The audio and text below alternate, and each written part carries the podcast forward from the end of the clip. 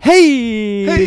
hey! Bakkie Bakkie seizoen 1, aflevering 7. Wat weet je dat toch allemaal lekker goed? Mensen vragen dus heel vaak eh, aan mij hoeveel eh, afleveringen een seizoen dan heeft. Dat weten we zelf ook niet. Ah, dat zeggen we in ieder geval niet. Oké. Want ze houden het spannend. Oké. Ook voor onszelf. Eh, voordat we beginnen moeten we eerst even wat shout-outs strooien.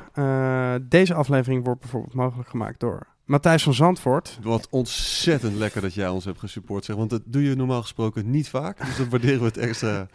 En Robert Reinards. Ook. Eh, dat zijn ook onze eerste patrons. Ah, Jazeker. Yes, yes, yes. Robert, eh, we willen iets eh, nog zeggen. Ga niet te vaak naar de kapper, want het zit gewoon helemaal goed zo. Patreon.com slash bakkiebakkie. Daar kun je ons maandelijk...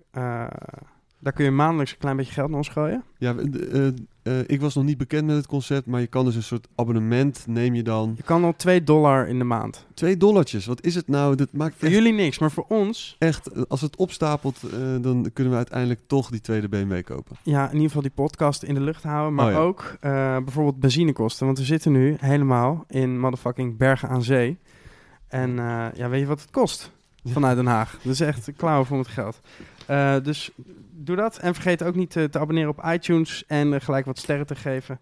Eh, kan ook gewoon via de podcast-app op je iPhone. Dat gaat heel makkelijk. Daar worden we heel gelukkig van. En dan zeg je, ja, maar ik luister via Soundcloud. Toch even je iPhone erbij pakken. We hebben allemaal die podcast-app waar je gewoon even sterren kan schieten. We Kost je niks. En, eh, We hebben allemaal een iPhone die wordt gemaakt door hele arme kindertjes die allemaal ziektes krijgen door die gevaarlijke stoffen. Doe er dan iets goeds mee. precies. Yes. En wat nog het allerbelangrijkste is, is dat je gewoon random aan allemaal mensen moet vertellen In de supermarkt, dat bij je de naar deze podcast luistert. En dat ze dat ook moeten doen, want anders missen ze iets eh, in het leven. Ehm, dan hebben we nog even wat groot nieuws. Heel groot nieuws. 17 oktober doen we een Bakkie Bakkie Museum bij Skatecafé. Dit is een, niet alleen een museale omgeving, maar ook gewoon een zalige omgeving. Skatecafé is een, een topplek. Dat heb ik eh, aan de lijve ondervonden toen ik gisteren even met mijn hoofd het beton heb getest. Ja, jij mag gisteren even gaan checken. Ik ben eventjes gaan controleren of het beton echt zo hard is eh, als ze Tonk! hadden. Nou, Ja. dat, dat is echt heel hard. Eh, ik had eh, het videootje ervan ook eh, op onze Instagram gezet. eh, met daarbij de vraag of Steven zou moeten podcasten met een hersenschudding. Want die heb je gewoon toch? Ja, Ja. zeker wel. En toen zei iedereen, nou toch wel zeker 80%. ja, ja, dat moet gewoon. Oh, ik voelde me vanochtend heel slecht. En toen, Justin heeft een manier waarop hij dingen kan stellen. Dat je echt gewoon...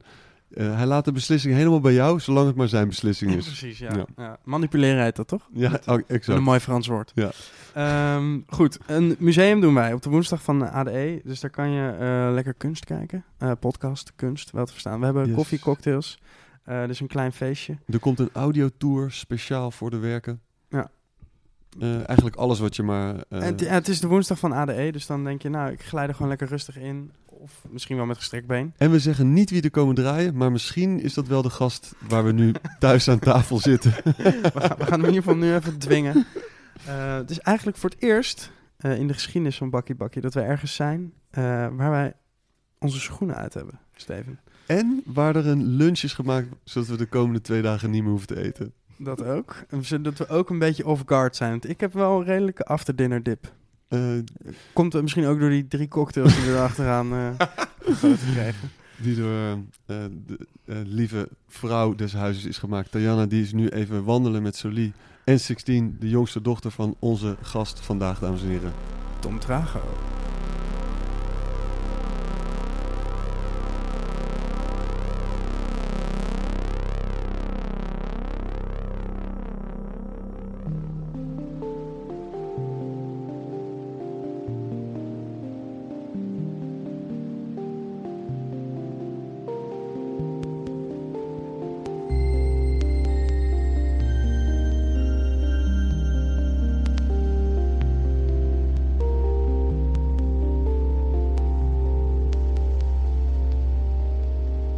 Een koninklijke ontvangst hebben wij gekregen, Herr Trago. Ja, je had het over manipuleren, toch? Oh ja. Ja, Alleen maar sweet talks. ja, crazy. We zijn eh, in Bergen aan Zee. Plek eh, die jij, eh, nou, de plek die jou ook wel een beetje in het hart heeft gesloten, maar andersom ook. Dus volgens mij eh, ben je echt thuis gekomen hier, of niet? Ja, ja, zo voelt het wel. Ja, elke dag meer eigenlijk. En ook elke, elke week on tour meer. En dan terugkomen hier is wel echt... ja, ik denk precies wat ik nodig had. Ja. En eh, ik ben hier wel gelukkig. Ja, steeds gelukkiger. Fijner eh, thuiskomen hier dan in Amsterdam? Ja, ja, zeker. Ja. Hier, eh, hier heb ik wel gewoon echt de rust van een gezin. En, maar ook van de natuur. En ehm, eh, in Amsterdam ging het vaak ook gewoon wel weer gelijk door. Of weet je, wel, dan ging ik naar de studio. De, veel eh, afleidingen van de stad. Er was altijd wel iemand jarig. Of eh, er zat iemand in mijn huis. Of er bleef iemand logeren. Of eh, ik had iemand eh, per ongeluk uitgenodigd. Waar ik zijn naam vergeten was. dat, Ja. En als er niemand jarig was, dan werd wel iemand gedwongen dat hij dan toch uiteindelijk Ja. jarig was. Want heel veel voor de, eh, we zitten in Bergen en het is, het is een soort zijweg en het lijkt alsof we... Is het het laatste huis van de, van de straat? Nee, de boswachter woont nog.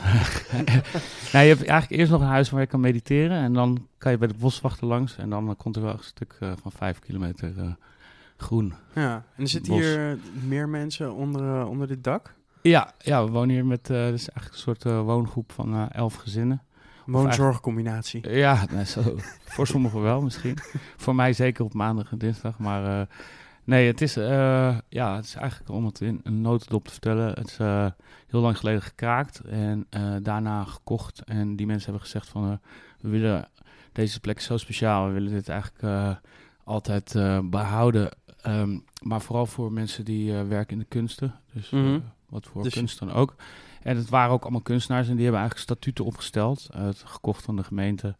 En daarna een stichting opgezet. gezet. Eh, en die maakte het wonen hier eigenlijk mogelijk. Dus, Ja. ehm, En daar heb jij tussen weten te wurmen. ja, dat is ook wel een vrij eh, grappig verhaal. dat was niet eh, per se de bedoeling, maar het is wel een prachtige bij, bijkomstigheid. Ja. En de, de wonen, je zei net al dat hieronder, je hebt net je roodsorgel uitgeleend aan eh, een van de mannen Daan, van, eh ja, van Pips Lab. Lab. Ja. Eh, Steven de Peven woont hier schuin onder, die een eh, mini-theater in zijn huis heeft gebouwd. Maar we, Maar eigenlijk een maxi-theater ja. Waar je ook nog kan slapen. Eh, Ja. Zijn er nog meer bevriende mensen hier zo? Ja, eigenlijk zijn we allemaal wel bevriend. Alleen eh, er zijn een aantal generatiekloven hier en daar. Want er zitten ook nog echt mensen die hier al sinds de jaren 60 zitten. Ah, Eh, maar er zitten eh, eigenlijk eh, alleen maar inspirerende mensen. Bij iedereen kan je wel langs voor een eh, bakkie bakkie, denk ik.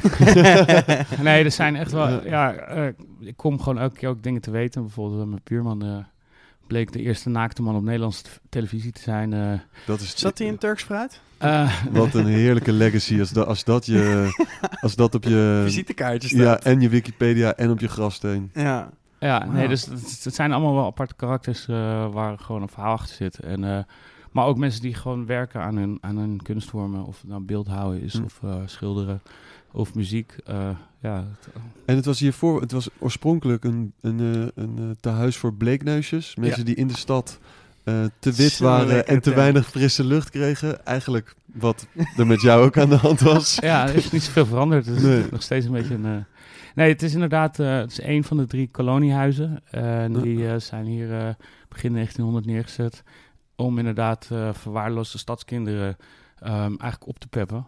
En, maar ook eh, ouders die bijvoorbeeld al zes kinderen hadden eh, in de zomermaanden heel veel te ontzien van eh, de drukte die dan thuis ontstond als de school er niet was.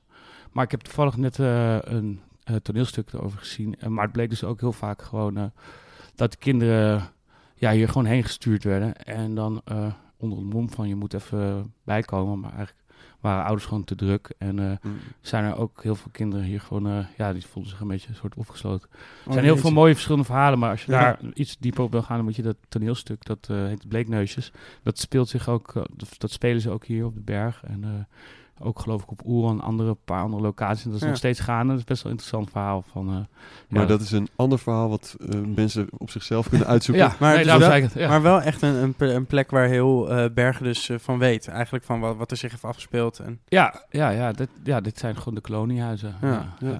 En, en, en Bergen, ook de een naam van je laatste album. Eh, is de plek waar je bent altijd zo'n eh, eh, inspiratiebron? Of de- drukt het altijd zo'n stempel op de muziek die je maakt? Of is het voor het eerst dat het zo... eh, Ehm, nou, ik denk dat het altijd. je maakt het altijd op een aantal verschillende plekken. Tenminste, ik, ehm, de ideeën zijn vooral wel hier ontstaan. En het laatste afmaakwerk, eigenlijk de twee belangrijkste momenten in een creatie of zo voor mij. Die hebben zich hier erg plaatsgevonden. Maar de reden dat ik het berg heb genoemd is meer omdat het.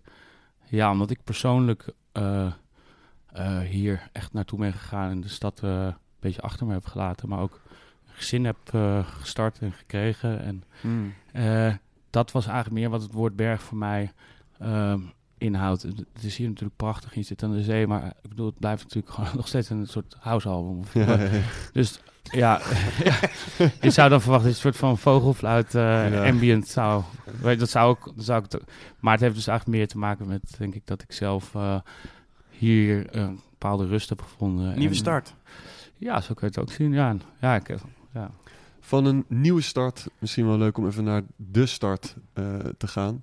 Ehm, want voordat we het eh, eh, alleen maar over jouw eh, carrière en eh, diep in je, in je mind gaan, eh, is het wel grappig om te vertellen dat wij hebben elkaar ontmoet toen we een jaar of 13, 14 waren op snowboardvakantie in Ledderzalp.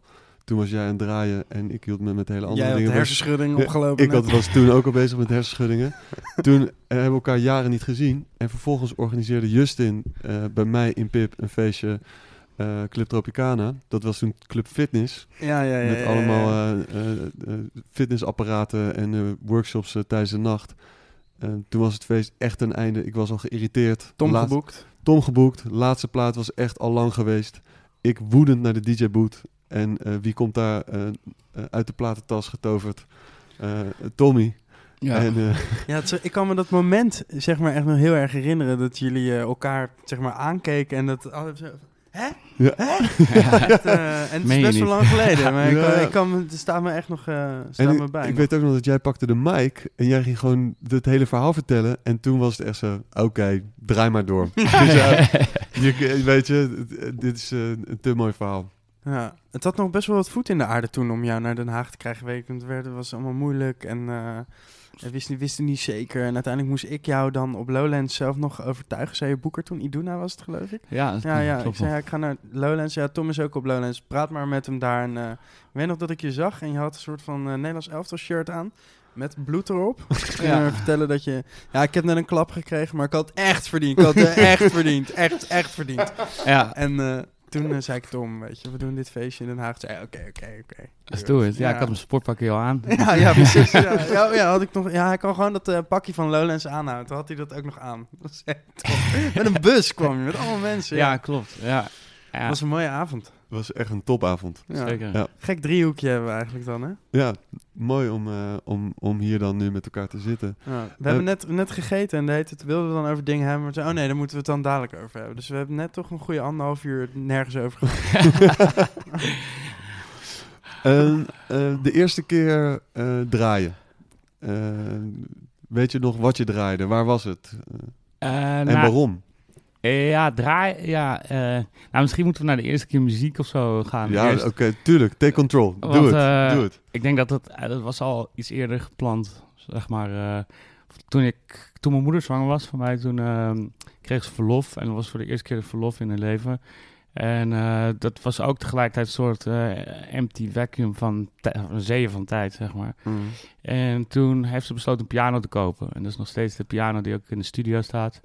Een August Förster. En ehm, die heeft toen, zeg maar, die dagen eigenlijk een beetje benut eh, om zichzelf piano aan te leren. En eh, een goede vriend van de familie, eh, Wilbert de Jode, is een hele ja, gerenommeerde contrabassist.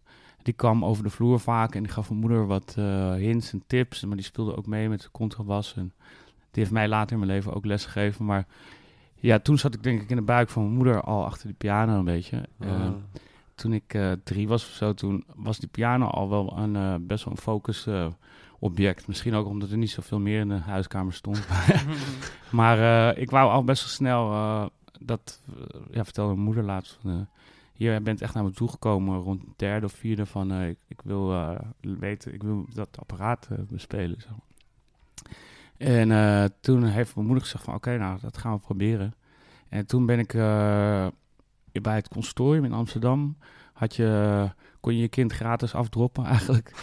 Eh, Verbleekneusjes. Verbleekneusjes. zo, zo, zoiets. Ja, nee, eh, daar heb, dus heb je zeg maar natuurlijk studenten die eh, op het conservatorium zitten en die moeten dus ook leren hoe ze een leraar worden. Dus eh, de didactiek van een muziekleraar, ja. maar ook eh, ja, van een muziekcarrière. Mensen moeten allemaal leren hoe ze kinderen lesgeven. Want dat worden ze uiteindelijk toch, de meesten die op een conservatorium zitten. Ja, de- ja, of ze spelen in, eh, in, eh, in Ja. ja, niet, ik denk niet iedereen leraar wordt. Ik denk dat het Nee, de grootste angst is van, angst van elke ja. conservatoriumstudent om eh, daar te eindigen. Maar Eh desalniettemin moet ik ook zeggen dat er hele toffe leraren, muziekleraren zijn. En zonder hun Ja, man. weet je wel ook weer geen toekomst. Dus het is geen... Het is belangrijk werk. Zo. het is belangrijk werk, denk ik. Ja, dus, dus die studenten leren dat. En daar kan je dan je kind eh, afgeven. En dan zitten er eigenlijk dus twee leraren. Dus de, de student zelf en eh, de leraar van die student. En jij dan als kind. En Wauw, dus je, krijgt, je hebt dubbel, dubbel les krijgen. dubbel les. En ja. gratis Ja. Ja, nou, nou, en, en wat het, wel het leukste was, dat je elke keer in een lokaal moest eh, oefenen met die leraar. Dat, eh, en je wist nooit welke, maar soms zat je dus ook in het, eh, in het allergrootste lokaal op een klavizimbel. Ja. Weet je, een soort Hoe oud was je toen? Ik denk dat het, die periode was denk ik tussen mijn vierde en mijn negende. Wauw. En toen best wel eh, veel, ja, een beetje piano Want dat is iets wat mensen normaal, eh, weet je, je hoopt dat je kind een instrument gaat spelen. Dus dan, gaat een, dan zeg je, ja, gaat op gitaarles. En dan gaat dus een kind met tegenzin naar gitaarles. En misschien Ja. heeft hij er later heel veel plezier van, maar bij jou kwam het vanuit Ja. jou. Ja, nou het is wel zeg maar eh, gewoon elk jaar flink afgezakt tot ongeveer mijn negende. En toen ik een beetje door had dat wa- wat eh, dingen, dat het niet cool was of zo. dat toen eh, heb ik het vrij snel eh, laten vallen. Nou, dat is ook niet, dat is ook niet helemaal waar. Ik, ik heb gewoon op een gegeven moment zo'n slecht concert gegeven toen ik eh, negen was of tien. Dat mijn vader zei van, eh, Moet je niet lekker voetballen, dit hoeft Ja, dit, eh, ja, dat was- ging gewoon helemaal fout. Het was gewoon midden in zo'n concert voor kinderen met alle ouders. En toen in het midden van het stuk, toen li- liep ik vast of zo. En toen kwam ik er ook niet uit. Maar ja, je wilt toch dat het kindje een stukje afspeelt of zo. En dat werd uiteindelijk een soort van stuk van 25 minuten. En toen ben ik weggelopen via de achteruitgang. En toen weet ik nog, dat mijn vader op de parkeerplaats me heeft eh, gezegd van... Nou ja, als je niet- Vijf jaar hebben je op naar die les gebracht. Vijf jaar. Nee, ja, tegenovergestelde. Ja, zij zei van, weet je, ik bedoel, eh, al die druk en zo, met het muziek. En je moet gewoon, eh, muziek is helemaal niet dat je zeg maar Ja, iets moet performen en dat het dan niet lukt. Dat is echt het laatste wat ik je wil meegeven. Je moet gewoon, laten we het gewoon wat, allemaal wat losser bekijken. Ik moet ook zeggen, toen was ik net verhuisd, dus toen had ik een nieuwe pianolerares. En dat, dat werd ineens van, zeg maar, improvisatie, jazz, echt nou, hele straf, allemaal klassiek eh Ja. instuderen waar, je, waar niet echt ruimte voor improvisatie was. En daar liep ik ook gewoon heel Mm. Grappig Ja. dat je vader tegen je zegt van, weet je, dat, Ja. optreden en zo, misschien niet. En dat je Ja, daar dan uiteindelijk je hele fucking leven van hebt gemaakt. Ja, ja dat is ook niet eh, per, per se eh, gekozen weg, maar... eh, Maar nee. wel tof dat hij toen zag, zo van laten we die stress weghalen. En, Ja. en houden plezier in muziek maken. Ja, klopt, ja. En eh, ja, toen kwam eigenlijk al vrij snel... eh, ik denk toen heb ik muziek even laten liggen. Gewoon eh, wat dat betreft. Maar toen kwam al wel vrij snel dat ik... want jij vroeg net waar, wanneer je, eerste show of je eerste keer draaien Ja. was. Ik had, ehm, denk op zondagmiddagen dat je een beetje verdwaald bent als kind... ben ik Radio Banana gestart op mijn zolder of op de zolder. Daar stonden tegen die tijd alle platen van mijn ouders, omdat volgens mij de CD net eh de introductie had gehad. Hm. En ehm, toen ben ik eigenlijk gewoon, ik heb laatst nog een opname gehoord, eh, ben ik een soort radioshow begonnen. Die ik ook zelf aan elkaar praatte met zo'n heel klein eh, kindermicrofoontje. En dan zette ik gewoon nummers op en vertelde ik wat over die nummers. Het was helemaal niet waar ook, weet je. dat ging, ja, Want eigenlijk wat nog steeds gebeurt en mensen heel veel geld voor krijgen. ja, precies. Maar eh, dat was wel het eerste dat ik zeg maar dus ging in een soort collectie van mijn ouders zoeken naar welk nummertje dan van, de, van het album op, op dat bandje ging zetten. Wat dan uiteindelijk mijn show werd of zo. En eh, ik weet wel dat... Ja, ja, werd wel een beetje voor het eerst zo zoeken naar eh, wat vind ik dan fijner. Maar ja, er zaten ook gewoon nog veel Bert en Ernie liedjes tussendoor. en Zo. Het is allemaal... Maar het was wel voor het eerst dat ik, denk ik, als ik nu terugkijk, gewoon met muziekselectie bezig was. En eh, ik denk in die periode was ook wel ehm, De Wandelende Dak. Dat was een programma op eh, NPO. Mhm. Eh, Wereldmuziek. Wereldmuziek, ja, maandagavond. En ehm, ja, mijn moeder was best wel een straffe tante wat opvoeding betreft. Mhm. En eh, ja, die, eh, m- ja, ik moest eigenlijk verplicht gewoon aan de keukentafel eh dat uurtje meepakken elke maandag. Dan stond zij te koken of zo, geloof ik. Het was van zes tot zeven. Of, als ik het uit Dus mijn gewoon hoofd voor haar even rustig koken. Ja, en ik moest gewoon luisteren en eh waffeldicht. maar eh, dat, heeft, dat, dat had wel een beetje zo zijn impact, denk ik, rond die, rond die tijd. Dat was allemaal nog een beetje echt pre eh, het, het DJ-verhaal. Ja. maar dat was wel een beetje het, ja, de, het beginstukje van het muziekverhaal in mijn leven, denk ik. Ra- Radio Banana, prima naam eigenlijk. Sowieso. Ja, Echt een prima naam. En dat, dat, ik zat net te denken dat dat concept van een... eh, Weet je waarom het was trouwens? Dat is Ja. omdat eh, al die platen in bananendozen stonden. Zeg maar. ah, die kon je toen bij de appie... Ja, Ja, nog steeds ja, volgens nog mij. steeds. Ja. Zeker. Ja, daar stonden dus al die platen in, dus dat was een beetje voor Ik zat net te denken dat het, het idee van, eh, eh, van een goed nummer of een slecht nummer, wat, wat de, de luisteraar ervaart als een goed nummer, dat blijft nog steeds een. dat, dat, er wordt een album gemaakt en er zijn gewoon bepaalde nummers die je, die je fijner vindt dan andere. Die, die, dat, ja, dat maken van die selectie. En, eh, toen was het de, platen, de platendozen van je ouders. Eh, ben je nog steeds de hele tijd op zoek naar. Of, eh, de- de- nee, nee, nu echt heel, over mijn hele leven gezien het minst, denk ik, van alle, van alle tijden. Ja, Hm. ik ben nu... eh, eh, ja, ja, heb ik eigenlijk eh, zo weinig tijd dat ik eh, de tijd die ik dan heb liever steek in het maken van muziek. ja, precies. Ja, maar ik heb wel heel, heel lang in mijn leven ja, veel eh, gezocht naar dingen die ik tof vond. En dan nu toch dan eh, eh, vanuit die vanuit Radio Banana via de wandelende tak eh, naar de middelbare school. Waar, waar zat je op de middelbare school? Ik zat eerst op de uh, basisschool in Amsterdam, Nicolas Maas. En toen ik tien was, toen ehm, is mijn vader gaan werken voor een windmolenbedrijf in Renen. Netwind. En eh, dat was eigenlijk, eh, die heeft volgens mij twee jaar geforenst. En die eh, werd er ook echt niet gelukkig van. En eh, mijn ouders hielden heel erg van Amsterdam, maar die hebben toen toch besloten naar wijk bij Duurstede te verhuizen. En ehm, ja, dat was zo net rond de leeftijd dat ik volgens mij de eerste skateboarder op Museumplein, daar had je toen twee ramps. Ja, ja. En eh, daar fietste ik met mijn moeder vrij vaak langs onder dat Rijksmuseum eh, ding door. En volgens mij route van school naar huis of van haar werk naar huis. Eh, en dat eh, was eigenlijk vanaf, vanaf het eerste moment dat ik dat, daar die energie zo zag, vanaf de achterzitje van mijn moeders fiets of van mijn eigen fiets denk ik wel. Toen was ik wel echt al, dat skateboarden was echt een heel groot eh, ding. ja. En ehm, ik was volgens mij best oké met die verhuizing, maar eenmaal daar aangekomen, ik had volgens mij net een skateboard gekocht, was het best wel een, eh, ja, gewoon Hollands dorp zonder dat. Maar er was een hele kleine groep eh, jongens die wel skateboarden daar voor het gemeentehuis. En eh, ja, toen heeft dat skateboarden was wel echt iets dat heel erg gewoon een impact maakte. Ja, gewoon qua heel ding, maar ook dat hele DIY-ding, do it yourself. Dus bijvoorbeeld, ja, je had in die tijd allemaal skaters die gewoon zelf een skatemerkje begonnen te starten, zeg maar. ja weet of je? met een, met een plank en twee pallets gewoon een, een, een, Ja. een eigen skatepark bouwen. Precies, ja, wij hadden dan een eigen zo'n skatecourant, de WSC. En dat, we- weet je wel, dat werd dan geprint bij een van de ouders die een kopieerapparaat had Ah, of zo. vet. En dat was dan, eh, daar deden we dan verslag van de lokale uh, skateprestaties. of, of dat er ergens een nieuwe ramp was gebouwd en eh, Ja. wie zijn knie daar weer had gebroken of zo. Ja, ja, ja, vet. Hersenschudding. En wat was je functie? De, schreef je? Nee, ik was eigenlijk te jong, want eh, die hele groep was allemaal 16, 15, 16, 17. En eh, ik was volgens mij ja, net die overgang, zo eh 10, 11, 12. Van, eh, ik zat net nog op de basisschool en ging toen naar de middelbare, maar ik was wel echt eh, de allerjongste.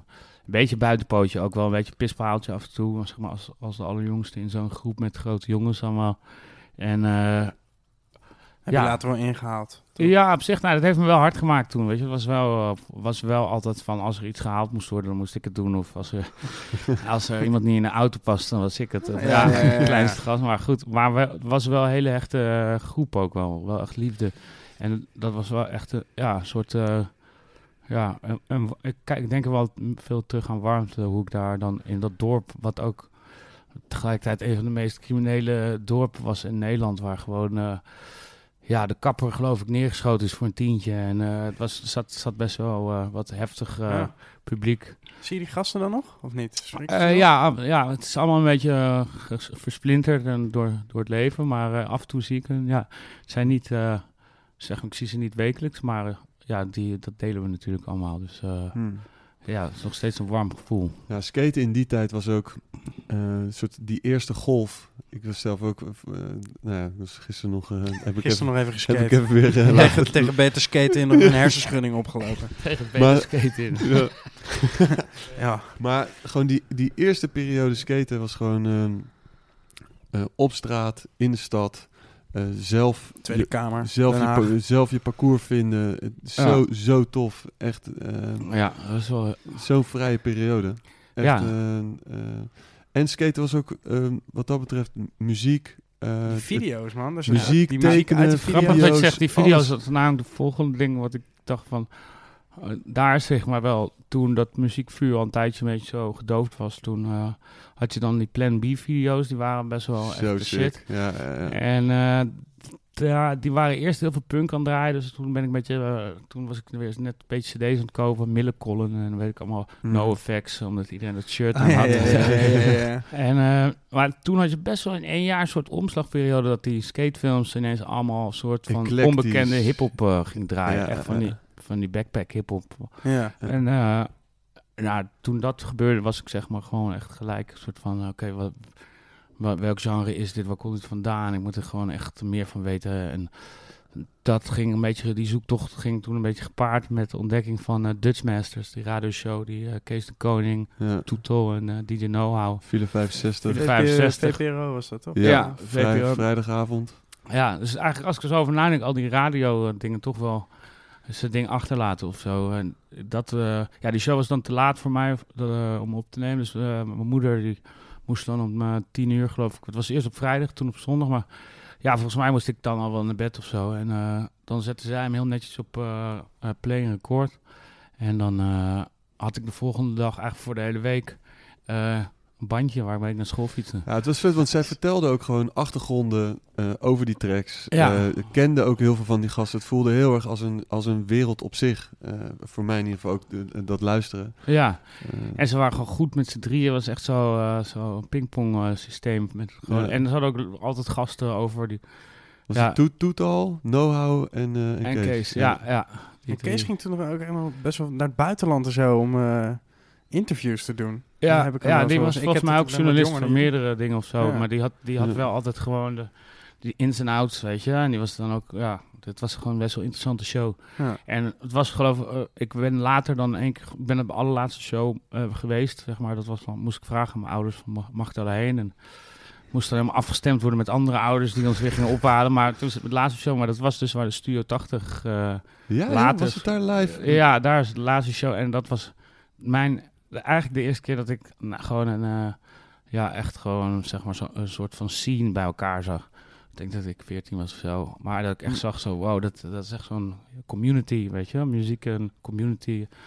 Eh, ja, dat had je toen op een paar plekken. En ik weet ook nog in Den Haag één keer ben geweest. Ik ben even kwijt. Dat was een eh, andersom, heet het misschien? Of nee, het was een café.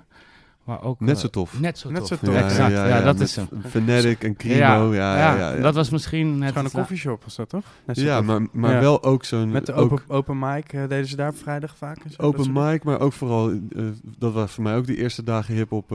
die guys kwamen gewoon met platen aan, gewoon de hele tijd erboven hangen en gewoon Ja, eh, checken. Ik weet Ja. nog dat je daar op, op- Het was ineens geen koffieshop meer. En toen mocht je daar ook... eh, toen kon je kon er geen wiet meer kopen of zo. En toen hadden ze een briefje. Eh wij verkopen geen hasje of wiet, maar wat je rookt, dat boeit ons niet. dat is mijn eh, grootste herinnering aan de net zo tof. ja dat is een grappig plek. Maar daar, daar had je toen een paar van of zo in Nederland. En eh, ja, dat, die maakte wel veel indruk op me. Ook omdat ik natuurlijk, weet je, je mag dan net of zo het huis uit van je ouders. Ja, ja. En eh, ja, dat viel eigenlijk ook een beetje samen met het, zeg maar, dat skateboarden. Dat, dat, eh, dat kon ik wel aardig, maar snowboarden kon ik eigenlijk beter. Hm. En eh, ik had ook eh, mijn enkel toen rond die tijd gebroken met skaten. Dus de snowboarden, dat was meer een ding. En daar werd ik eigenlijk volgens mij gevraagd om de eerste keer echt als DJ een soort van te functioneren. Maar Was- toen was je al platen aan het verzamelen. Of, Ja, ja, toen was ik wel. Ik ben wel op een gegeven moment. Die, dus dat, die hip-hop en eh, luisteren naar Dutch Masters, dat, eh, dat eh, bracht wel echt al zo van. van weet je, ik vond DJ Know-how sowieso, te- zeg maar, was mijn held dan of zo. Maar die, ja, dat, dra dat draaien ging allemaal met platen. En ik was ook geen internet of zo waar je dan kon vinden wat die draaide of Shazam. Of, dus ehm, ja, gewoon gaan zoeken. En kwam ik erachter dat er dus een paar plekken zijn, weet je wel, waar je dan waar je platen kon kopen. En één van voor mij dichtstbijzijnde was Rhythm Import in Utrecht. En eh, daar ben ik gewoon eh, binnengelopen. Toen heb ik een slipmat gekocht, omdat ik het gewoon vet vond uitzien. Maar Nog, eh, en het was het goedkoopst. ja, precies. En, eh, en een plaat van ODB, dat was eh, Brooklyn Zoo. Dat is mijn allereerste... Oh, die heb ik, die heb ik eh, eh, in New York gekocht, in Beat Street. Gewoon, eh, ook gewoon, die moet ik gewoon hebben. Ja, ja. Ja. dat was mijn aller, allereerste... ja, het album, album of... eh, Nee, nee, gewoon de 12 inch. Gewoon Brooklyn Zoo. Ja, ja. Sick. Met, eh, ja, is dat een remix, CS90 remix of zo, die vond ik nog beter. Maar het was wel echt, eh, dat was wel echt het moment dat, dat ik dacht van, eh, ja, dat ik gewoon eigenlijk een drift had om, eh, om platen aan te schaffen. En, eh, volgens mij had ik er één en toen eh, we- werd al vrij snel gewoon eh, bestempeld door eh, Jeroen, die runde Frosty Palace. Hm. Die organiseerde dus eh, snowboardreizen en ook ja, skateboardwedstrijden en dat soort dingen. Maar er was gewoon muziek bij nodig. En dat was toen al vrijwel gewoon snel van, ja, Tom, Tom, Tom die, die vindt dat heel leuk om te doen. Ja. Dus ehm, kan je dat even regelen? En toen, ehm, ja, toen ben ik een beetje muziek gaan verzorgen. Grappig, hij was toch wel een tijd lang was Frosty Palace echt wel... Zij organiseerden die reizen ook. Ze deden, Ja. Toen we elkaar ontmoetten was ook een soort Nederlands kampioenschap daar Ja, of zo. Daar heb ik nog Eh, meegedaan. Sun, ja, Sun eh, NK was dat, En ja. de Third Floor, dat skatepark, was ook mee. Die kwamen Ja. aan met een... Was achter dat appartementencomplex was een soort... eh, Waar was dit dan? Ledderzalp. Oh ja. was ook in de zomer. Dus het was op een gletsjer. Dus, je ging, dus het was gewoon in principe lekker weer rondom dat huisje. Een grote trampoline, kan ik me herinneren. ja. Dirt Floor kwam aan met zo'n grote soort schoolbus met allemaal obstacles erin. En het, het, het asfalt liep een beetje naar beneden. ja en dan en, bouwden eh, ze gewoon een soort skatepark. En de Bazuinbroertjes, geloof ik. Ja, Zijn ja, Jeroen ja, ja, en ja, Jasper ja. Bazuin. Dat was dan eh, Jasper, of ja, een van de twee fotografen, die andere een snowboarder. En, eh, het was eigenlijk een beetje een toevallige gathering, denk ik. Van, je had toen ook best wel een scene eh, van hardcore en eh Schevening van Nico. Ja, zeker. ja. Ja, kwam ik ook veel vroeger. Hardcore. het was eigenlijk allemaal een beetje zo aan het ontwikkelen. En die groepjes waren ook allemaal een beetje vreemd van elkaar. Maar een paar jongens kenden elkaar dan wel. En dan... eh, ja, het ging allemaal niet zo heel... Het ging wel een beetje stoer aan toe, maar als er dan een paar mensen elkaar kenden, was het, was het ineens gewoon een vriendschap of zo. En dan, ik weet, ja, je had dan ook eh, in Utrecht een skatepark dat ze gebouwd hadden, of in Hellevoetsluis. Ja. En eh, ik weet nog dat Piet Parra ook, eh, dat was wel een van mijn eerste he- skatehelden, zeg maar. Mm. Samen met volgens mij Casper van Lierop. maar goed, ik weet nog, Piet wel echt heftige indruk achterliet op mij toen ik nou, toen 12, 13, 14 eh, in dat skaten heel erg zat, zeg maar. Ja, dat was wel echt een beetje die skate, skate-tijd. Toen hij nog Pieter Jans heette. Toen ik Pieter Jans heette met Ja. lang haar. Was, ja, was wel vet hoor. Ja. Was wel... Ja, Rotterdam, Blaak, gewoon al die, eh, al die spots eh, die nu allemaal, waar, die Ja. veel, veel van die spots zijn gekild. Maar nu, nu heb je zoveel parken overal. Vroeger waren het toch gewoon eh straat, eh straat Ik ken iemand die eh, een skatepark heeft gebouwd. Ja. Heel veel subsidie voor heeft gekregen. Vanuit Europa. ja. Ja, ja, ja. Een Nou. miljoen, Ja. dacht ik. Ja. Maar- Zit hij aan tafel toevallig? Ja. Ah, ja. ja, ja. En die ook nog wel eens een hersenschuddingje oploopt. Oké, klaar nu erover. Goed, skaten. En, en dan, toen, Ja, ging toen DJ'en. ook Nou ja, die- dat, dat wakkerde het een beetje aan. eh, maar toen eh, ben ik eigenlijk best wel snel... toen dat eigenlijk echt mijn nieuwe levensdoel was geworden. Nou, eh, gewoon... eh, Nieuw levensdoel, dat klinkt lekker sowieso. Ja, rond die Ja. tijd heb je toch iets nodig, weet je, waar, waar je helemaal op wil storten of zo. Of dat had ik in ieder geval, weet Ja. je. En eh, dat was toen echt dat skaten en het snowboarden en die groep mensen. En dan, weet je, in de weekenden naar zo'n skatewedstrijdje en gewoon veel oefenen. Maar toen ben ik vrij, best wel ziek geworden eigenlijk. Tenminste, ja, ik, had, ik had iets, maar ik wist niet wat. Hoe oud was je toen? Dat is het? Ik denk dat ik eh, 13 was toen de eerste onderzoeken eh, begonnen en zo. Hm. En eh, ja, dat bleek later juveniele chronische artritis, dat is jeugdreuma, eh, bleek dat te zijn. Maar dat, eh, be- ja, dat begon eerst met allerlei symptomen die op een allergie leken of voor iets. Maar die werden echt eh, ja, heel snel veel heftiger. En dat was, ging gepaard met elke dag eh 40 graden koorts of zo. En, Ah, Wow. en een hele heftige uitslag vooral. Dat, die koorts en al die ja, pijn. eh, je krijgt op een gegeven moment best wel heftige gewrichtspijn en zo. Dat, eh, dat, dat boeide me niet. Maar je bent gewoon rond die tijd best wel fragiel met je ego, zeg maar. En eh, ja, ik had gewoon overal rode vlekken op mijn gezicht, op mijn armen. Op, weet je, gewoon, ik werd er gewoon best wel eh, onzeker van. ja. En ehm, daardoor heb ik eigenlijk zeg maar op een gegeven moment best wel veel binnen gezeten, denk ik. Omdat ik ook gewoon na school moest ik gelijk naar huis om medicijnen te nemen. En ik denk dat, dat daar wel muziek een bepaald eh, moment in mijn leven kreeg. Dat, is zeg maar, dat was een soort relatie die ik had met muziek die soort van mijn eigen tempeltje. Een dingetje Ja. waar, waar helemaal niks tussen kon komen. Hoe lang heeft het geduurd dat ze achter waren wat het dan Eh, was? Het heeft denk ik eh, twee, drie jaar geduurd. Wauw, En daarna vijf jaar voor de goede medicatie te vinden. En denk ik tien jaar om het helemaal uh, Wauw, maar dat is, dat is gewoon cirkeltje de- af te lopen. de, Ja. het beginperiode van de middelbare school. Ja, Waarin eh, normaal gesproken mensen eh, gewoon klooien en rennen. En, eh, en in dat moment dook je gewoon iedere dag. Hoe, hoe, hoe on- ontdekte je dan muziek thuis? Hoe was het radio? Of, eh? ja nou, die, die vriendengroep dus, eh, waarmee ik daar zeg maar eh, best wel veel skaten en snowboarden. Mhm. Die, eh, die bleken gewoon echt hele lieve trouwe vrienden te zijn. Die gewoon na het skaten dan toch weer langskwamen bij mij. Het was ook best wel ernstig. Tenminste, ik lag echt op de bank onder een dekentje elke dag. En gewoon te- ja, je weet niet wat het was, weet je wel. Dus het was ook een beetje... wel naar school? Ik ging wel naar school, maar net, zeg maar, gewoon net aan. Eh, en werd er gewoon ook elke dag gebracht. En iedereen moest fietsen, weet je wel. Dus het was wel een, het was wel een soort speciaaltje wat eh, iets had of zo. En dan ook nog die vlekken in mijn gezicht en zo. Dat was even... Ja, dat was wel een moment waar ik zeg maar heel, heel erg teruggetrokken ging eh, leven.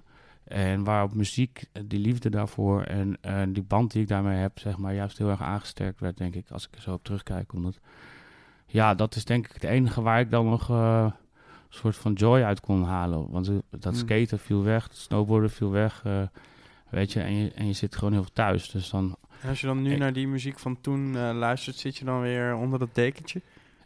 Nou ja, dat is eigenlijk gewoon best wel al die eerste hip-hop dingen. En, maar er zijn wel dingen waar ik soms nu gewoon eh, vol van schiet. Als ik denk van, oh shit, dat was eigenlijk best wel.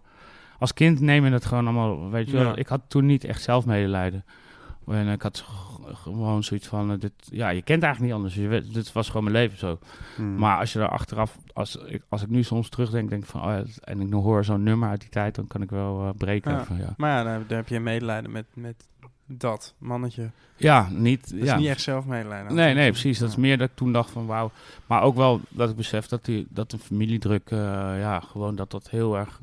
Ik ben nu zelf vader of zo, weet je. En eh, ik heb gelukkig twee gezonde dochters. Maar ja, als er dan een van hun zo, zeg maar, dagelijks eh, zo ziek zou worden... dat we gewoon, weet je, dat je af en toe naar het ziekenhuis moet snel... of dat er medicatie snel bij Ja, moet. ja, en dan, word is je, dan sta je gewoon, denk ik...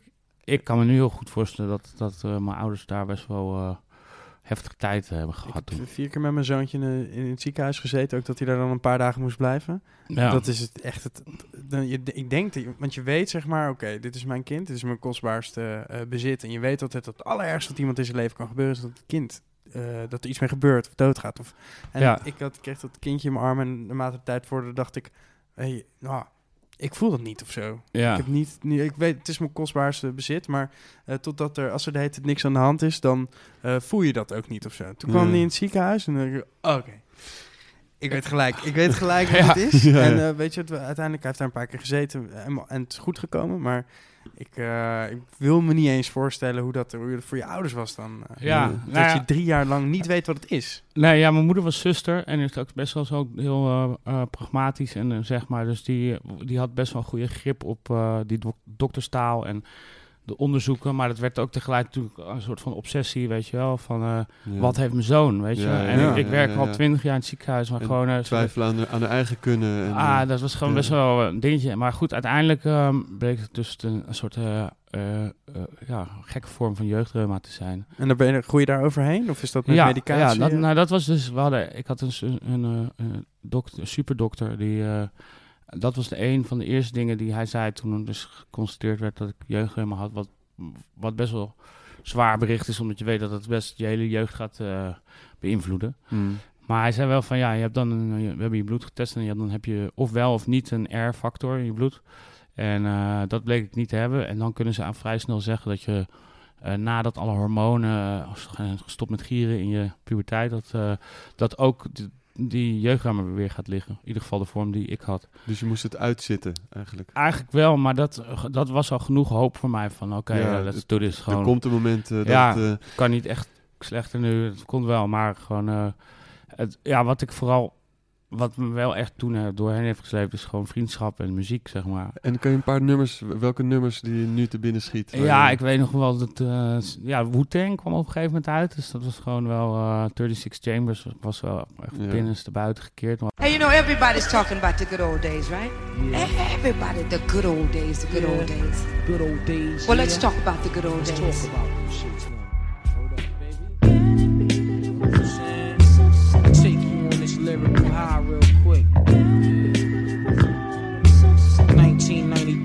exotic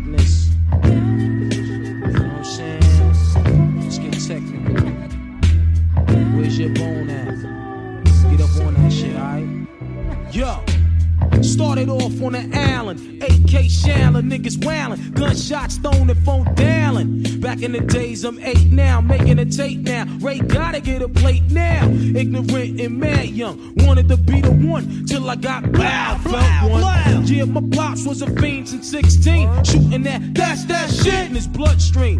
That's the life of a crimey, real life crimey. If niggas know the habits behind me. Day one, yo, growing all up in the ghetto. Now I'm a weed fiend, jetting the palmetto.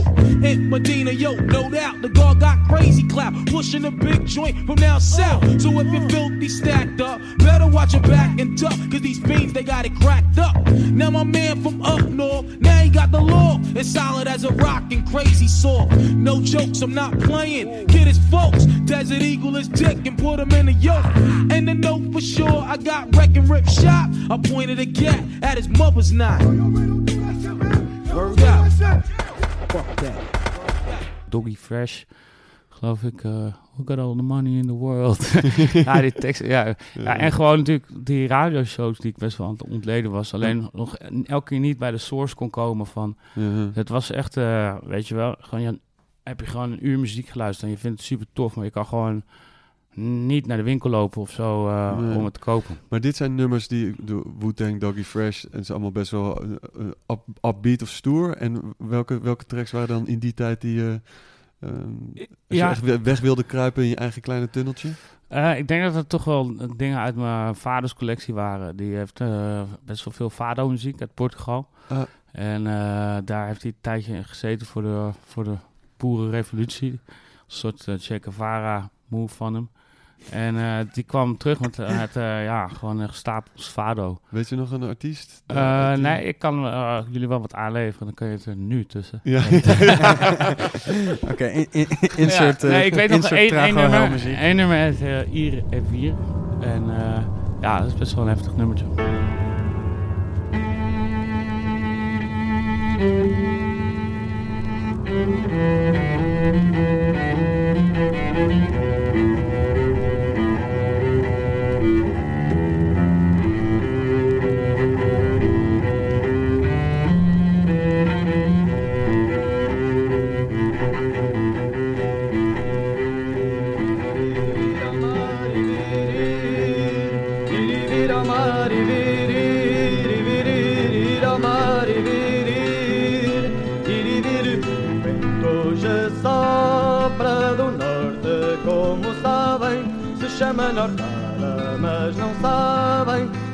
Alto, bem vigiada, cortam a facada e risca a cara, e de que maneira risca tudo que encontra na frente.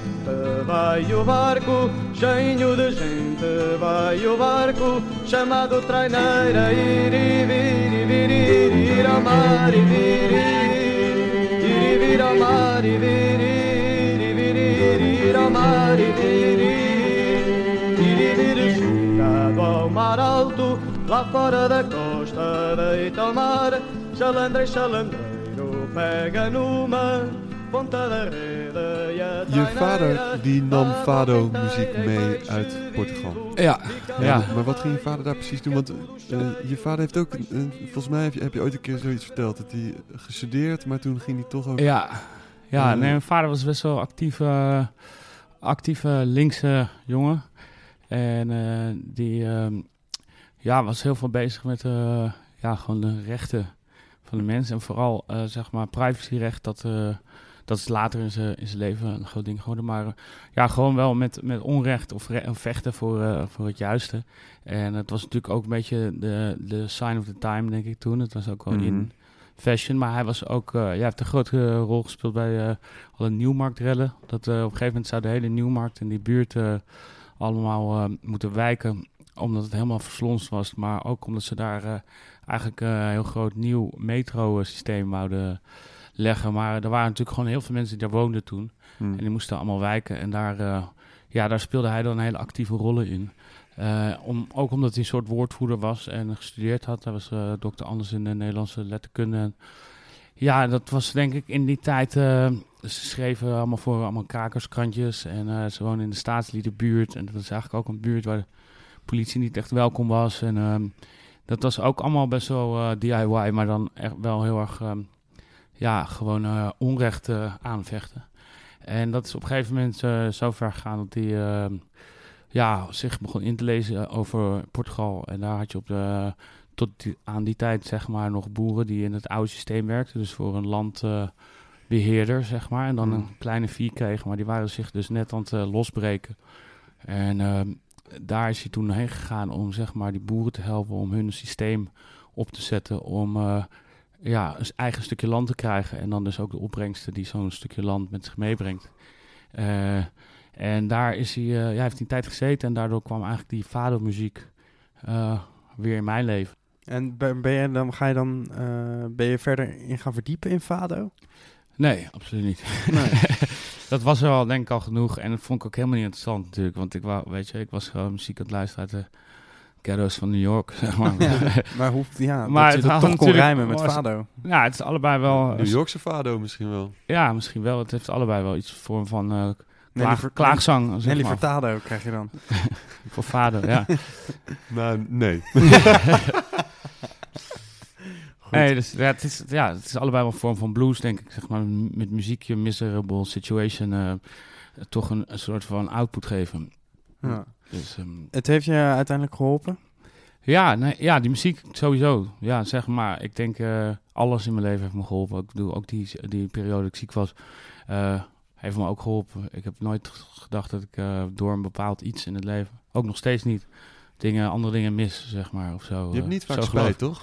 Nee, ik ben niet echt een spijtig eh, persoon. Ik, ik zie dingen gewoon meer zoals ze lopen. En dan eh, Hm. kan ik daar wel vrede mee hebben.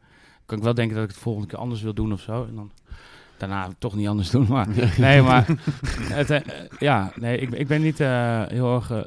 ja, ik heb denk ook door die ziekte en uiteindelijk daarna is mijn vader overleden en zo. Dus allemaal dingen die je, ja, die kan je gewoon niet veranderen. En er zijn ook heel veel dingen in het leven die je misschien even niet leuk vindt. Maar ja, het beste is gewoon daarmee om ze gewoon te accepteren zoals ze zijn. En dat, en dat zelfmedelijden even uitschakelen. En dan gewoon kijken hoe je verder komt weer. En ik denk Mhm. dat dat wel iets heeft, dat me wel sterker heeft gemaakt in sommige dingen.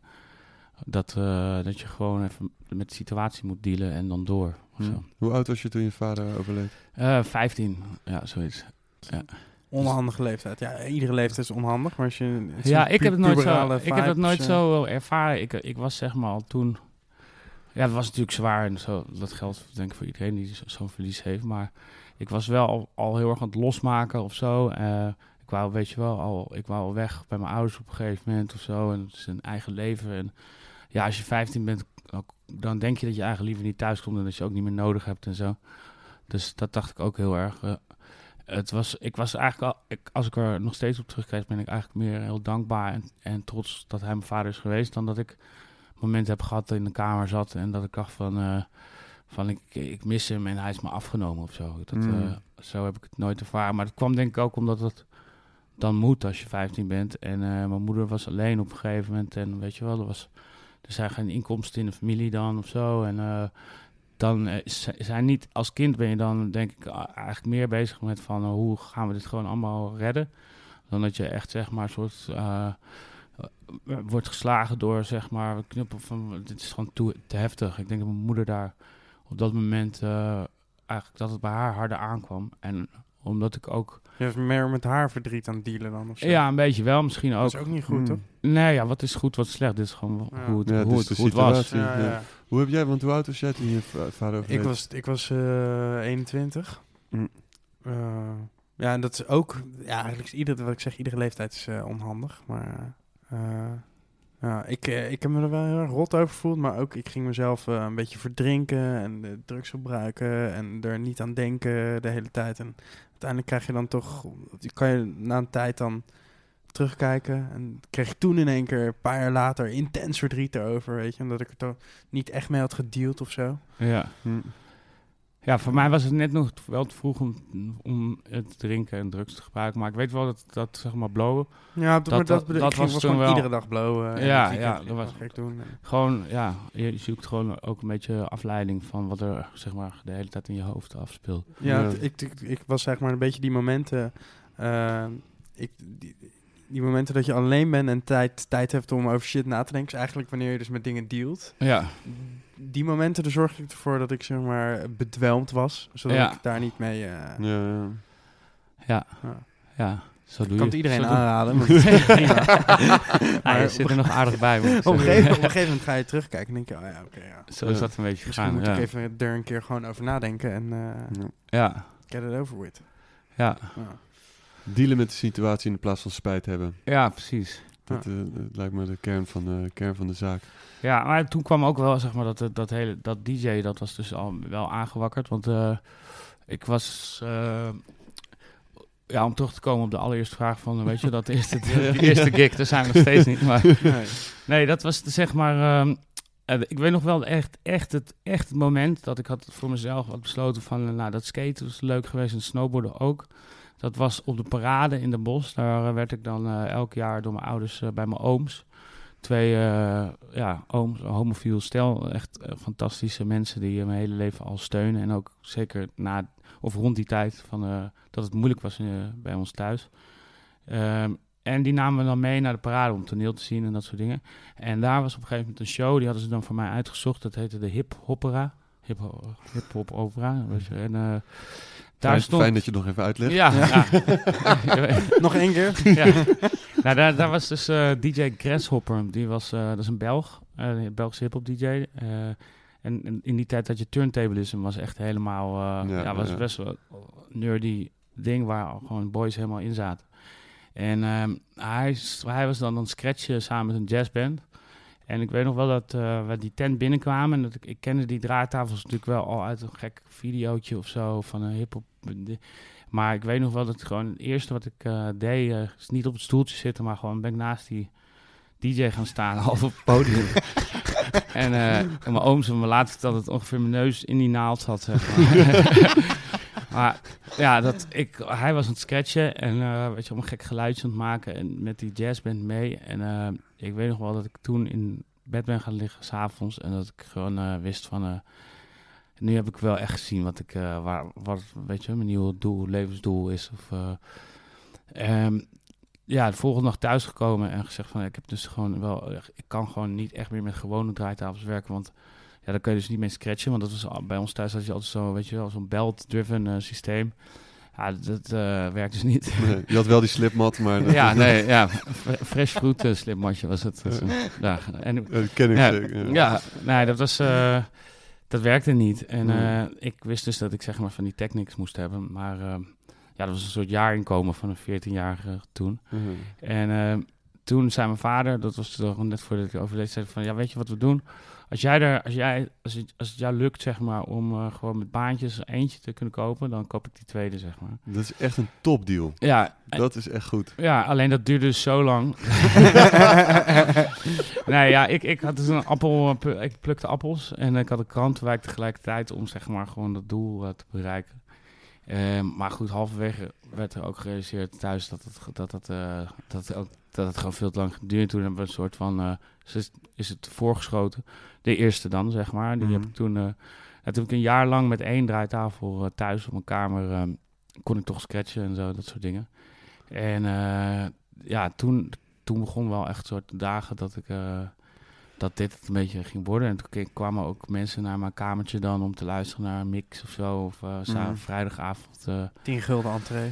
ja, gelijk natuurlijk money on. Nee, nee, nee, nee dat was. eh, nee, dat was wel een beetje het, ding dat ging vrij natuurlijk. En dat, dat scratchen, dat, dat, was, dat was dan heel erg een technisch dingetje of zo. Eh. waar, waar ik dan best wel in kon duiken. En waar je, als je... En ben je er heel goed in geworden? Nee, eigenlijk niet. Dat viel altijd best wel tegen. Ik heb je nog nooit zien scratchen. eigenlijk. Nee, nee ja, op een gegeven moment heb je natuurlijk ook eh, CDJ's. Nee, ik was er eigenlijk gewoon nooit echt heel goed in. Je had allemaal van die technieken, crabs en eh baby scratchen. Sti- Maar- stickertjes op de... Stickertjes plakken. Ja, ja, ja. Maar weet wat ding wat het wel erg met zich had, was een soort van gekke stukjes zoeken in een plaat. En die dan weet je, heel snel opzetten naar een ander gek stukje. En dan Ja, ja. ben je eigenlijk toch wel een beetje aan het editen of zo.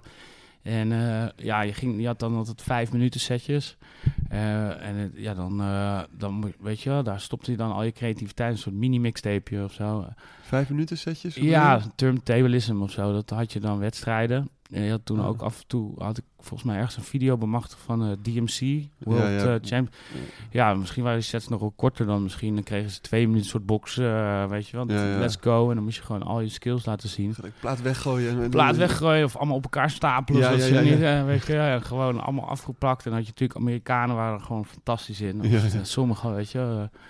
en ik had een paar van die videobanden. En je had toen ook Turntablism. Dat was in de Paradiso, één keer per jaar. Hmm. En dan had je dan de DJ DNS, Kid Sublime, eh, begon een beetje toen op Kipski. eh, ja, dat was toch best wel een gek Nederlands sientje ook. Hmm. En eh, dat was wel echt, zeg maar, op, echt mijn heil. Gewoon op een gegeven moment van, dat, dat, daar, daar leefde ik helemaal in, weet je. Dat, in dat scratchen. En dat had ik dan ook met vrienden die langskwamen, die het ook een beetje konden. En wat technieken proberen. Dat was eigenlijk nog wel voordat ik echt, zeg maar, echt nadacht over, weet je wel, muziek en een club of zo. Dat was nog wel pre-club Ja. fase. Ik was ook denk ik nog nooit naar een club geweest of zo. Dat is allemaal... Maar als ik kijk naar die hip periode, dat was ook... Je, je had zeg maar concerten en er waren ook wel hip avonden. Maar was toch meer ook luisteren en meerappen dan een soort uitgaan of zo? Voor, ja, voor ja, mij in zeker. ieder geval. Ja, er waren gewoon concerten echt, Ja. zeg maar. Er waren Ja. ook altijd gewoon anderhalf uur en dan was het afgelopen, ging je weer naar huis of Ja, zo. Of dan- precies. ja, dat was... eh, ja, dat had nog niks eigenlijk echt met dat hele clubben te maken.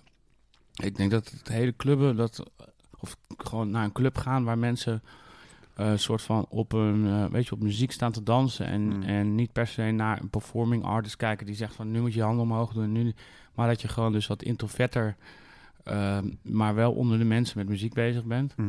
Dat eh, heb ik voor het eerst, eh, denk ik, ervaren toen een van die jongens die dus eerst skaten, die werd op een gegeven moment heel heftige soort gabber slash trends eh, junk. En die wou gewoon eh, ja, al die feesten af. En die heb, heeft op een gegeven moment mijn, mijn ouders overtuigd dat het allemaal best oké was. Dat is allemaal prima. Iedereen Ja. heeft een trainingspak aan, zijn gewoon sportieve gasten. ja, je kan er gewoon, ja, iedereen komt er lachend vandaan. dus eh, nee, toen, toen mocht ik een keer mee naar HQ. Dat was dan met Tom Harding in de. Melkweg. Dat is, dat is ook een podium bij eh, Dance Valley. Nog steeds Ja. is dat gewoon... eh, Ja, toch? volgens mij is, HQ. Ja, ja. dat was gewoon. eh, en daar heb ik toen echt ja, voor het eerst soort me- van gezien van wauw, er zoveel mensen samen en allemaal positief. En ik, ik wist natuurlijk de helft niet wat aan de gang was. Maar, maar staat te knuffelen. ik heb wel staan, gewoon echt staan dansen toen ik 15 was of zo. En toen, toen kon ik langzaam wel die link leggen, weet je wel. Van oh, ik ben natuurlijk ook met, met sketchen en met dat muziek verzamelen. En toen kwamen ook schoolfeestjes een beetje op. En toen ging dus, eh, ja, ben ik volgens mij een keer op een schoolfeestje gevraagd. En toen had ik al best wel snel zoiets van, nou, dit schiet allemaal niet op. Ik ga gewoon mijn eigen feest organiseren in eh, de Peppel in Zeist. Dat was dan eh, waar mijn school ook was. En eh, toen moest ik nog een DJ-naam hebben. Dat was dan Desco op een gegeven moment geworden. En daar zat ik dan samen met Pusha Mau, dat is Maurits, een van de jongens uit die skategroep. Die, Push your mouth. Goeie, Pusha Mau, ja, ja. Maurits. En die, daar hadden we dan de DJ-crew, de Septicons. Dat was dan, eh, ja, dat is ons ding. En toen, eh, Wat chill dat je Toen niet was- met Desco bent doorgegaan. nee, dat, Voor jezelf. ja, ja, nee, dat, eh, dat viel ook wel snel, vrij snel weer af. Maar daarnaast volgens mij ook nog El Trago. Terwijl in Ja. principe Tom Trago gewoon een, wel een artiestennaam is. Ja, maar om, zeg maar zo, om gewoon zelfverzekerd genoeg te zijn om je eigen naam te gebruiken, dat, dat duurt wel een tijdje. Veel mensen hebben in de loop der jaren aan mij gevraagd: eh, is het nou een artiestennaam of eh, Ja, nee, het eigenlijk Johnny Stardust. Ja. Ja, Ja, ja, lekker, precies. Piet van de Heuvel? Ja, ja nee, dat, het lijkt er wel. weer om- Als ik, een keer, als ik in Brazilië tour of weet ik waar, in ja, Spaans sprekend land, word ik ook nog steeds gewoon uitgelachen. Want het betekent eigenlijk gewoon een slokje van een drankje of een ijs van een joint. Of een tra als je aan de bar zit en je kan echt niet meer, maar je wil nog één drankje zeggen, un trago mas. echt? Ja, dus... eh, Wow. ja, Hoe? eh, ik doe mijn Hoe? familie wel eer, eer aan. Ja, ik snap het ineens. Ja, is een, een trago is een, eh, slokje. Ja. Ja, maar eh, ja, kan ook, ja, het is gewoon echt mijn achternaam. En, eh, dat hele verhaal met Portugal en zo, dat, dat mijn vader heet Van de Zanden, de, de achternaam is van mijn moeder. Dus, dus ik zit ook helemaal geen Portugees bloed of eh, iets in mijn familie. Het is, eh, Waarom ja, heb je dan je moeders achternaam? eh, dat voelt ze beter klinken. Ja. Tom Trago of Tom van de Zanden was het Ja. eigenlijk. En, eh, En ze heeft ook heel erg gelijk. Ja, nee, maar we gaan je voortaan Tom van der Zanden noemen. ja, ja, dat mag. Heel ander persoon is het. Ja. Hey, en, en net zei je al heel veel eh, eh, eh, Ja, dat kwam, dat kwam eigenlijk allemaal wel later door die schoolfeestjes. Ja, ik zat dus nog steeds in wijk met duursteden. En eh, ja, school zat ik, was ik best wel veel mee bezig. Eh, en daar, op een gegeven moment was het toch wel dat ding van hiphopplaten vinden. Nou, eh, Rhythm Import, mhm. die had wel wat, maar ehm, was al vrij snel achter dat het niet helemaal... eh, die waren ook meer met house bezig. Het was een beetje een soort bijvakje beneden in de keldertje. Maar Fat Beats was er toen dus, zeg maar. En er was een vriend van mij achtergekomen van... Er is dus een plaatzak in, in Amsterdam die... die Ja, echt allemaal... de holy grail gewoon, Ja, toen, ja. ah, moest, toen ben ik daar dus heen gegaan, ook rond die 15, 14, 15. eh, ja, dat was gewoon echt... eh, een soort echt, echt een soort eye-opener, maar ook een, een gamechanger. Want Ja. ik heb al die jongens die daar dan werkten, dat was eh, in die tijd eh, Edson, eh Kid Sublime, eh, Wix, DJ SP, eh, op een gegeven moment eh Crack Solo en op een gegeven moment ook Little Vic. Hm. Die waren eigenlijk in die periode dat ik van mijn 15e tot mijn 18e, ja, waren dat wel echt de helden die ik een soort van, ah, weet je wel, ik ging dan eh, met het geld dat ik met die krantenwijken en een appels plukken verdiende, met gewoon eh, vijf tientjes of zo per maand naar, naar Fatbeats. En dan kon ik eigenlijk maar één of twee platen kopen. Maar dan bleef ik daar gewoon eh, zes uur hangen zeg, om, te Ja, kiezen, om te kiezen welke Ja. dat dan eh, ja. uiteindelijk werden. En ze draaiden ook in de winkel. Dus het was echt gewoon... Wij, ja, je gaat nog niet, ik ging nog niet echt naar clubs. Ook omdat ik niet in Amsterdam woonde. En zeg maar nog eigenlijk wel een stukje jonger... Misschien mentaal wat met dat uitgaan was... Dan kids die in Amsterdam opgroeien. Ja, waar, in Wijk bij Duurstede waren geen clubs. En in, weet je, ik moest mijn eigen feestje in Zeist organiseren.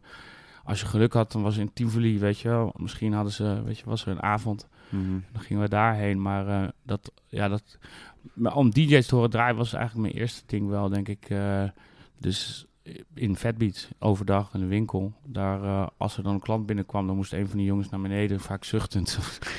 Shit, Tom is er weer. Ik zat middag voor iemand die twee tientjes uitgegeven. Maar nee, dat was gewoon... Tom van der Zanden. Ja. Nee, dat, ja, dat was gewoon... In die winkel was dat, was dat hele ding... Ja, was best wel voor mij echt een soort eh, paradijs, zeg maar. Ja, man. Weet je, er was gewoon Amerikaanse US-import. eh mixtapejes, t-shirtjes. eh, de hele cultuur die ik van dat skaten kende en van skatewinkels. Weet je wel, waar je ook als kind kwam met een paar tientjes die je dan hebt. En dan kon je een dek kopen, weet je. Maar net niet de dek die je... Kon ja, alleen stickers kon ik kopen. Dat is echt ja, ja, precies. Ja. Weet je, gewoon maar echt wel Maar zo... zolang je maar een klein stukje van, van die cultuur kan pakken, dan kan je al onderdeel ervan zijn. Ja, precies. Dan Ja. koop je eens zo'n eh, magazine over skaten en kan je gewoon een maand opteren. ja dan- precies. Ja. Mm, dat hele ding, soort van zo iets exotisch. eh, en dan dat iets dat je dichterbij brengt, dat was dus bij Fat Beats ook weer gewoon, weet je wel, een soort eh, access naar die wereld. Ook pre-internet tijd. Dus eh, dat was gewoon, eh, Ja. ja, je had gewoon misschien Yo MTV Raps, weet je. Maar dat, daar was ik nog niet helemaal achter, geloof ik. Dat, dat was... was ook vet, hè, Yo MTV. Ja, Raps. dat was- Het was dat- echt een tijdje zo met Fab Five Freddy. Gewoon ja. die videoclips, dat je die gasten in één keer zag. En gewoon... Maar volgens mij werd dat ook niet uitgezonden op Nederlands tv, weet je wel. Dus ik, dat waren dan wel banden van in de omloop die je dan soms bij een vriend of zo zag, of VHSje. Maar nee, dat, dat was allemaal nog gewoon best wel echt een poort naar, naar die wereld. En Mm. eh, ja, dat, dat, daar, dat, ik kan me wel herinneren dat dat twee jaar echt een, eh, ja, gewoon het hele ding was waar mijn leven omheen draaide na school. Was gewoon ehm, naar die platenzaak toe gaan, luisteren. Eh, kijken wat zij draaiden, we- weet je wel. Gewoon, eh, en dan met twee of drie platen naar huis en daar dan eh, een maand lang mee doen, weet je. Ja, En ja. Alle raps van binnen en buiten. uit je hoofd leren. kan Niet meezingen. helemaal precies weten wat het nou betekent. Nee, nee, mijn moeder ook echt zo, oh, oké, top. top, top invloed. Ja, ja, precies. En als je kijkt ook naar die groep van Fatbeats, Vic, Wix, Edson, Sublime, allemaal. eh, Edson is later papa Ja. begonnen. eh, eh, Ja, G was, werkte er ook. En eh, ja, het was gewoon, ja, dat was echt best wel een inspirerende groep. Fix natuurlijk wel wat later en Jacob ook, maar ah, ja, Edson en, ehm, en ik denk G, die waren wel de, de mensen die al, al werkten toen ik daar voor het eerst kwam. En toen op een gegeven moment kreeg ik solo. En, ja, en Piet was er toen, was toen ook al, Piet Parra was DJ geworden ook. Dus die was ook al, eh, en die was ook gelijk super goed erin. ja, die zat gewoon- ook iedere keer bij iedere eerste golf. Ja, was hij er al en was kon hij hij- het ook ja, al. Ja, ja, ja. Ja, ik weet nog dat ik er net echt begon met draaien. Dat hij zei van ja, ik wil hem echt stoppen. Het inspireerde me niet meer echt. hij is super relaxed. Maar dat was dus ook al met skaten. Maar Ja, hij was ja. altijd wel al iets ouder, maar hij was wel altijd al gewoon, hij kon gewoon alles vet goed. ja, heel ja, irritant. ja, en dan later in mijn leven ook weer met ontwerpen en met kunst. En Ja, is ook, wel- ja. Nou ja, daar komen we zo wel bij. Maar Ja, want later heeft hij weer wel een grote rol gespeeld met Para Sound System. eh, wat eigenlijk de eerste groep was waarmee ik een beetje de wereld in ging. Maar daartussen zit nog wel een klein stukje. Was gewoon eh, dat ik klaar was met school en zeg maar eh, gewoon per direct naar Amsterdam ben gegaan. Omdat het Op daar 18e. 18e, ja, 18 en een half of zo. Ging je nog iets doen dan? Studeren? Of was het gewoon eh, Ja, ja, ik was wel... eh, ik, diggen? nou, ik, wou- ik wist wel wat ik ongeveer wou. Dat was wel echt muziek. Maar ehm, mijn moeder had me wel geadviseerd om toch nog iets te gaan doen. Zeg maar, met mijn andere tijd. En toen eh, heb ik me ingeschreven bij eh, kunst en economie aan de HKU. Dat was eh, het eerste jaar dat dat eh, opgericht werd.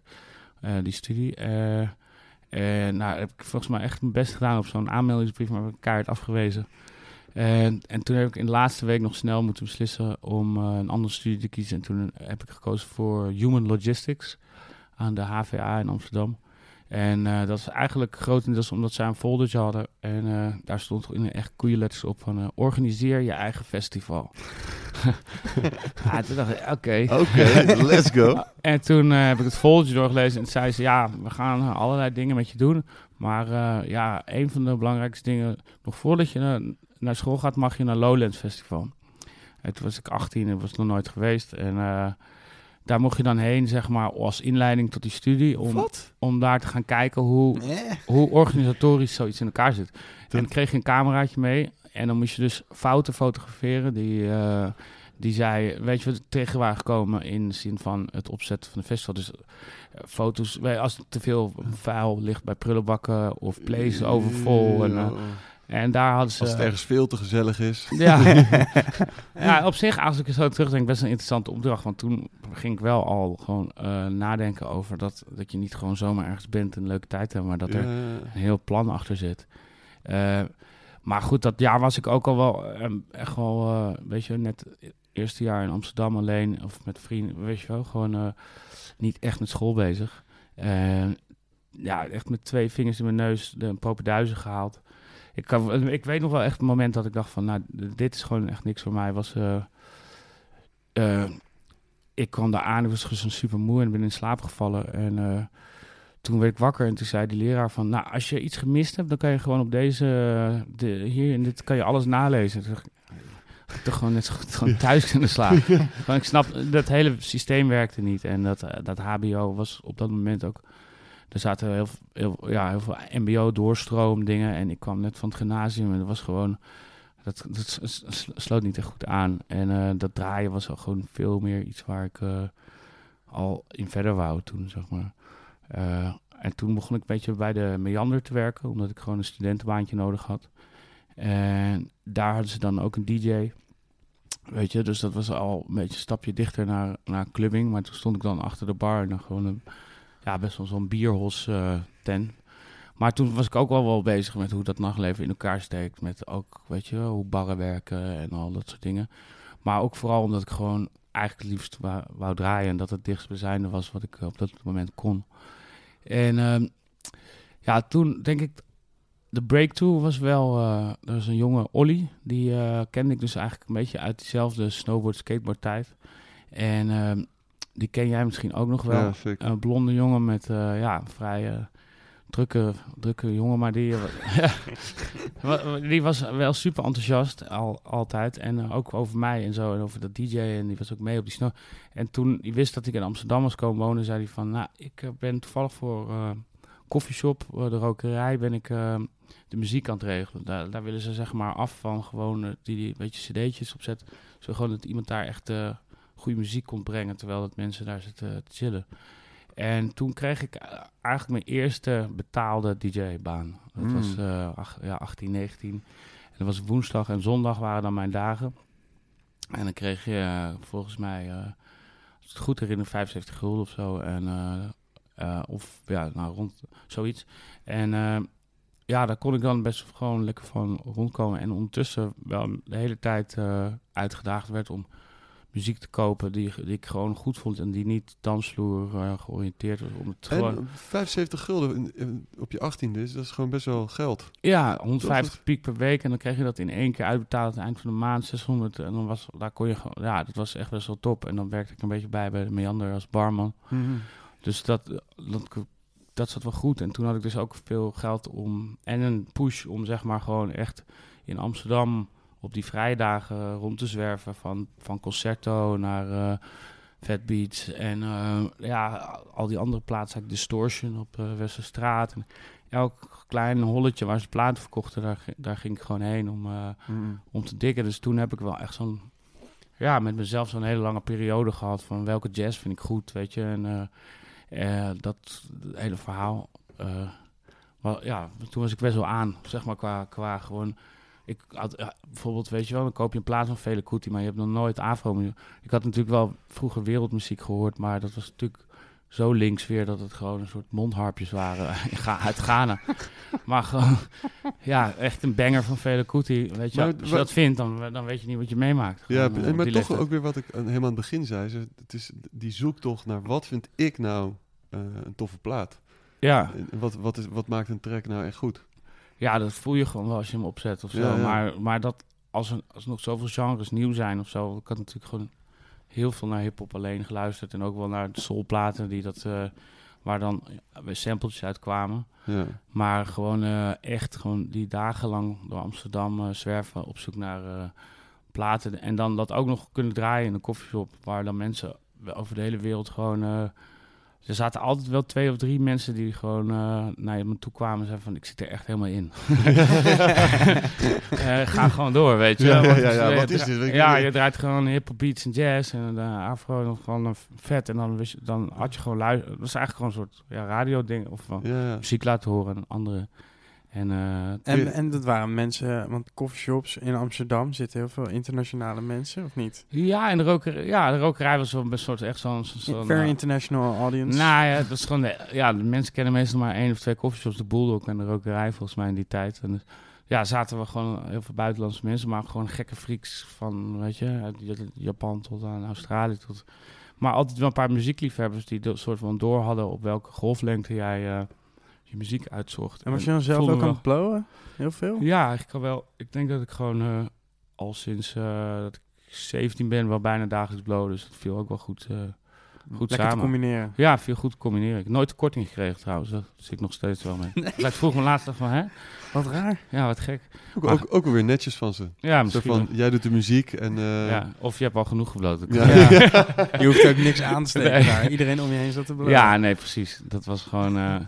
eh, ja, en, en vanuit daar was eigenlijk... eh, als je het dan echt hebt over de allereerste betaalde DJ-gig... mm. was dus diezelfde... Gaan we nu eindelijk naar die eerste... Na de, Ja. het antwoord op de eerste vraag. Ja, ja. We het hele depressieve stuk achter ons laten? Nee, dat, dat, eh, was een feestje in Amsterdam toen ik daar net woonde. En ehm, ik had op de Niklas Maaschool, basisschool, samen met eh, Ru- Ruby, een meisje. Dat was eh, een van mijn eerste jeugdvriendinnetjes.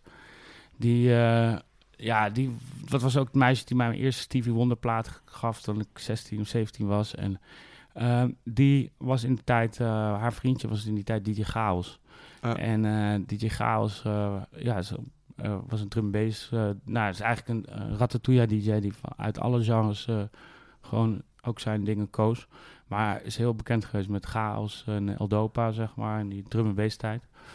En ehm, die heeft later ook Knockout met Wix georganiseerd. Zo, maar die eh, lag op dat feestje in een poef. En ehm, ik was daar dus aan het draaien. eh, en hij zei van, eh, ik draai geloof ik Farside Passing Me By. Of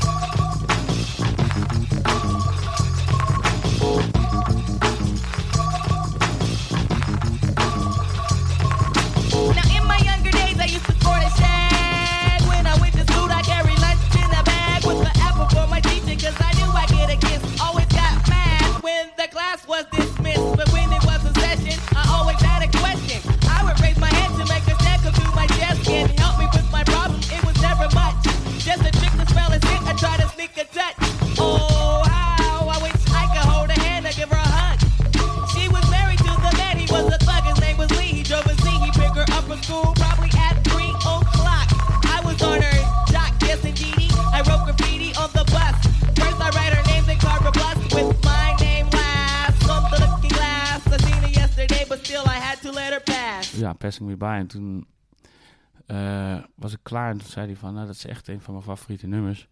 Ik heb eh, net een residency aangeboden gekregen in Panama. En dat was eh, toen een net nieuwe club in Amsterdam. En ehm, hij zei van, ja, ik heb best wel last van mijn rug. Maar dus ik zoek eigenlijk iemand die gewoon eigenlijk totdat er mensen zijn een beetje kan draaien. Gewoon warm-up. En volgens mij heb je, zitten we wel op dezelfde golflengte. Misschien wil je dat doen. En dat was eigenlijk de echte eerste eh, soort van dat ik wekelijks een, een DJ-baantje had. Indraaien. Ja, indraaien. Dat, dat was gewoon eh, een beetje het ding. Maar ook, Ja. ook af en toe, als hij gewoon al eh, zijn stempel had gezet, mocht ik er even op aan het einde of zo, weet je. En eh, ja, dat was, al, dat was wel echt een eh, verandering. En ik ben eh, op een gegeven moment, eh, zat ik niet helemaal lekker met, hui- met woning in Amsterdam. En toen zei ik dat tegen hem. En toen ken ik hem best kort. En toen zei hij, ja, ik heb een tuinhuisje. En eh, daar kan je wel eh, een tijdje zitten om het gewoon... eh, ja, om gewoon chill te wonen in Amsterdam. En ehm, ja, toen woonde ik ineens bij zeg maar, iemand die al gewoon twintig jaar draaide en eigenlijk net wou stoppen. Die begon weer met studeren. En die had het eigenlijk allemaal wel gezien. En ik, ik stond echt helemaal aan het begin. Ik wou gewoon ja, echt draaien. Dus dat, dat ging best goed samen. Hij heeft, dat was echt eh, de eerste Dandada, zeg maar, in de hele reeks van mensen die eh, daarna nog zijn gekomen. Die me echt gewoon... eh, ja, weet ik veel. Dat, ik weet nog dat ik wel eens tegen hem zei van... nou, reggae, dat vind ik helemaal niks. en dat, hij, dat ik gewoon Oh ja, mijn oh mond ja. moest spoelen met Ja. water. en daarna voor straf op de bank gewoon... weet je, gewoon twee avonden lang alleen maar reggae luisteren. Gewoon en ja, die heeft me wel door heel veel genres heen gesleept. Maar we gingen ook samen dan, weet je, de stad in om platen te kopen. En ja, ik woonde daarachter in dat huisje. En ehm, dat was eigenlijk ook wel de tijd dat, ehm, dat muziek maken was natuurlijk... Dat, ik was eigenlijk alleen nog maar aan het draaien. Ik weet nog wel dat ik Fruity Loops eh, op mijn computer had toen ik 15, 16 was. En een paar keer zo'n beat eh, probeerde te maken. Dat, dat ging allemaal niet zo soepel of zo. En ik vond achter een computer zitten was sowieso niet echt het dingetje.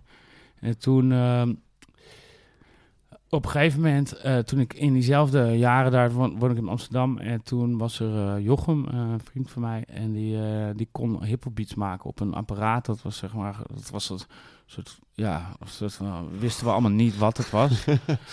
Eh, magische box. een magische soort van keukenmachine Ja, met ja, ja. knoppen erop. En die ging op vakantie en vrij, eh, die zei vrij direct van ja, ik ben een week weg en je kan het apparaat lenen. Dat is een NPC 2000 eh, XL.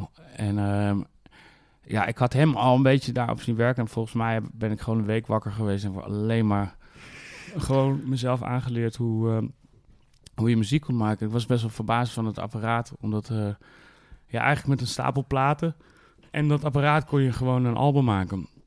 En eh, in die tijd eh, weet ik ook nog dat. ehm, ja, het loopt nu al een beetje vaag samen, maar we zitten wel rond dat ik 19, 20 was zo. Ja. Ehm, een van de grote breakthrough momenten was ook eh Red Nose District. Die hadden een avond. Ik kende natuurlijk zeg maar Kids Sublime al. want die werkte bij Fat Beats. Maar Peven en Aardvark ken ik nog niet echt.